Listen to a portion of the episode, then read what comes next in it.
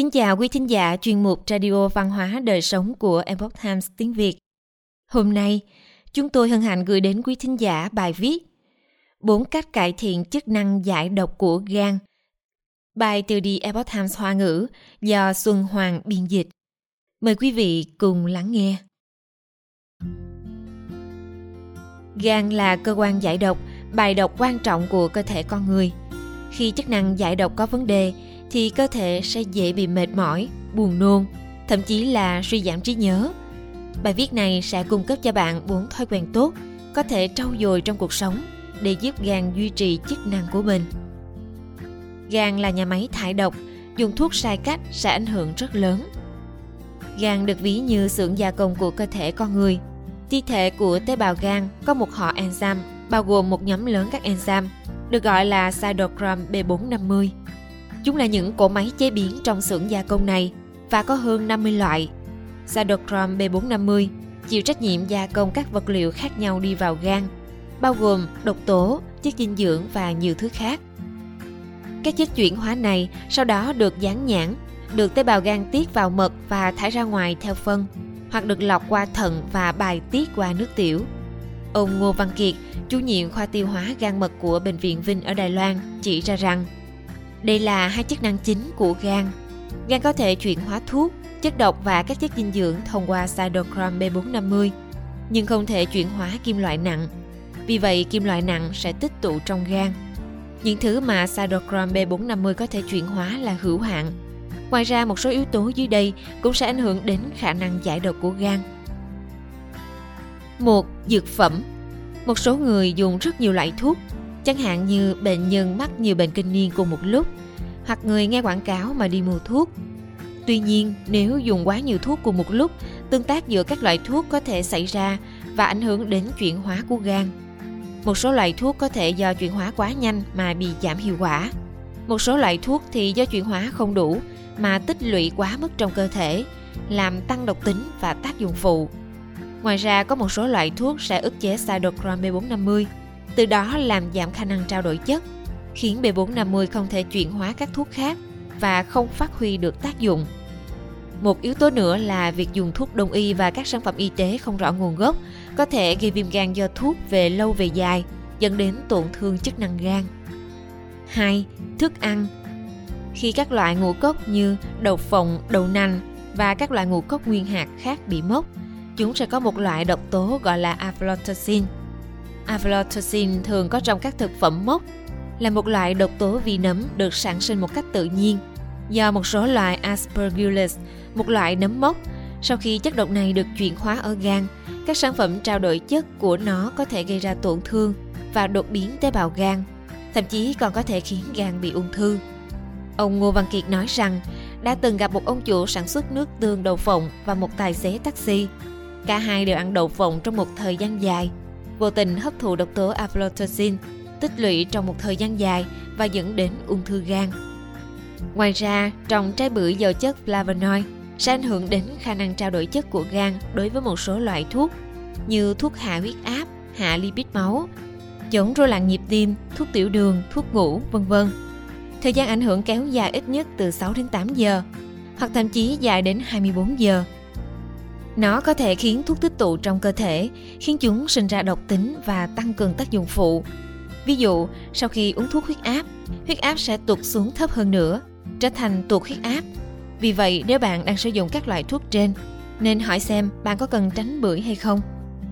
Các loại trái cây khác ảnh hưởng đến sự trao đổi chất của thuốc. Trái cây họ cam quýt như bưởi, cam đắng, cam ngọt, chanh, quýt, vân vân.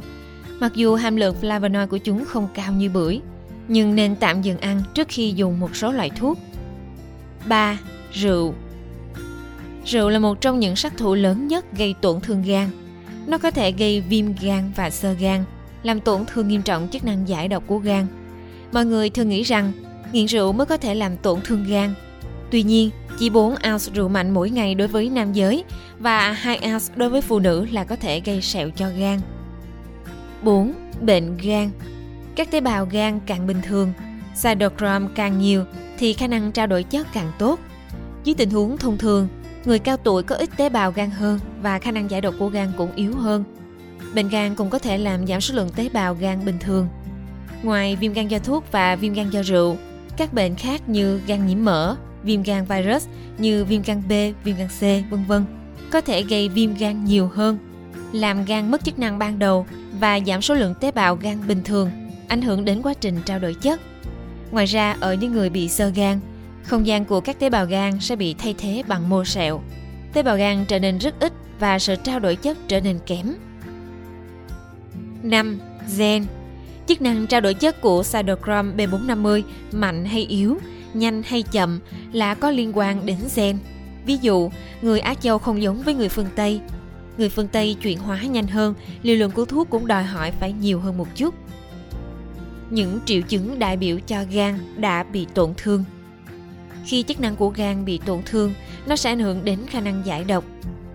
Theo mức độ tổn thương gan, các triệu chứng sau đây sẽ xảy ra từ nhẹ đến nặng.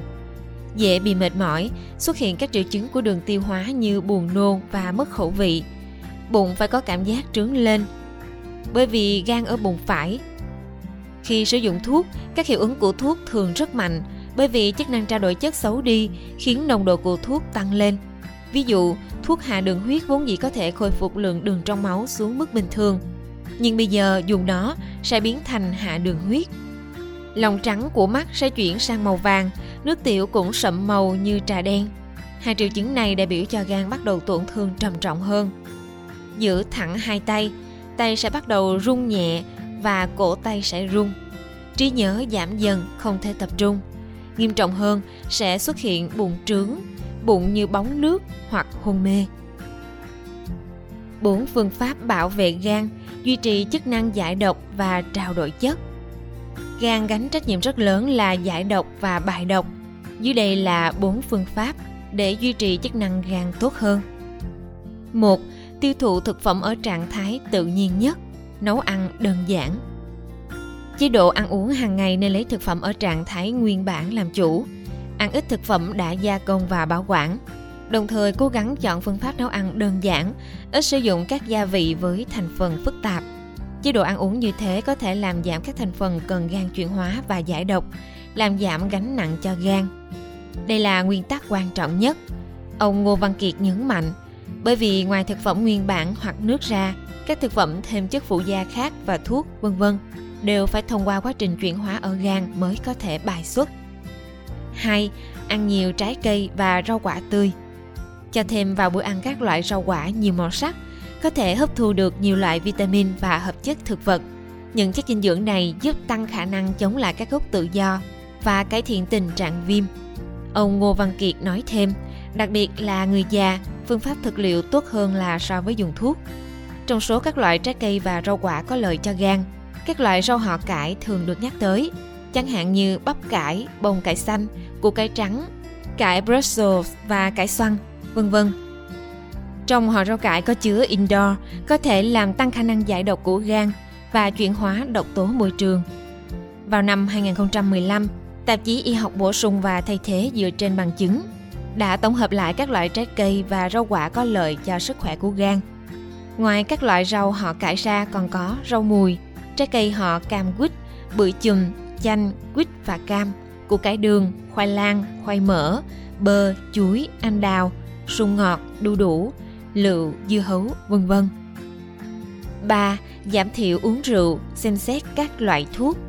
Cố gắng uống càng ít rượu càng tốt, không dùng thuốc và các sản phẩm chăm sóc sức khỏe không rõ nguồn gốc để giảm gánh nặng cho gan.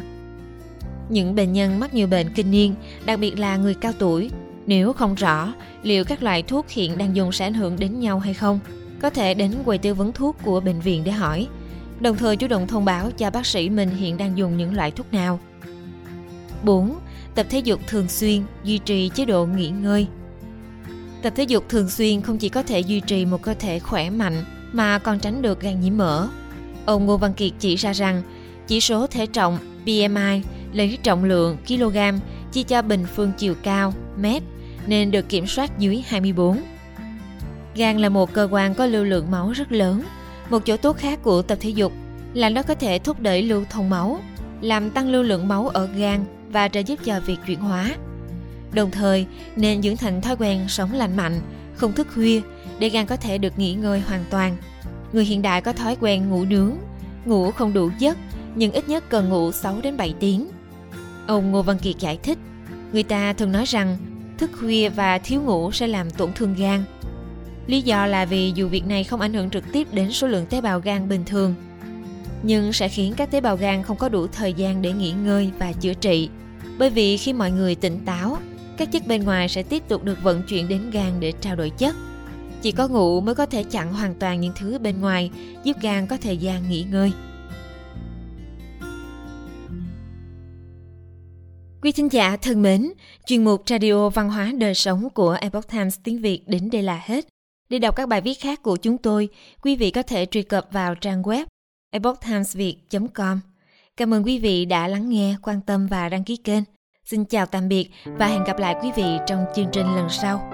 Kính chúc mọi điều bình an và tốt lành đến quý vị cùng người thân.